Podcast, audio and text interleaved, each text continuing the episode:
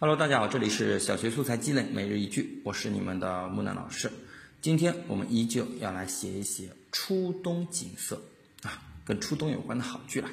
呃，最近都是写冬天的，因为木南老师发布这个节目的时候，已经算是呃快要入冬了，已经算是秋季的尾巴了啊。那我们来看一下，呃，初冬的这个句子是怎样的啊？初冬像一位美丽、高贵且矜持的公主。舞动着她那神奇的面纱，送来了阵阵凛冽的寒风。好了，这个句子其实是用拟人的方式，将冬天或者说将初冬啊拟作成了一位高贵的公主啊，这是我们经常会用到的一种修辞啊，也是我们嗯、呃、小学三年级啊。必须要掌握的这种一种修辞啊，两年级应该已经就接触过这个拟人了啊，但三年级我们应该就要去掌握了。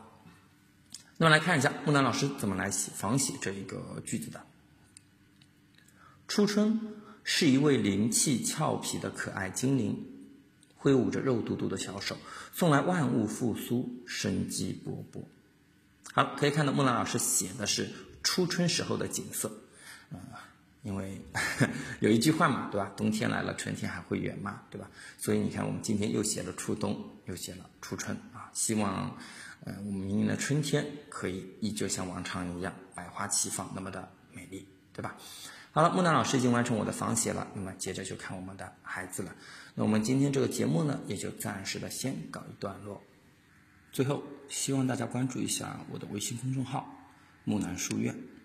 因为呢，我会在后期组织一些培养孩子们阅读习惯、素材积累的学习活动啊，到时候呢是只能够通过公众号来报名的，所以请大家关注一下我的微信公众号，叫做木南书院。好了，那我们今天的节目就到这里结束了，感谢大家的支持。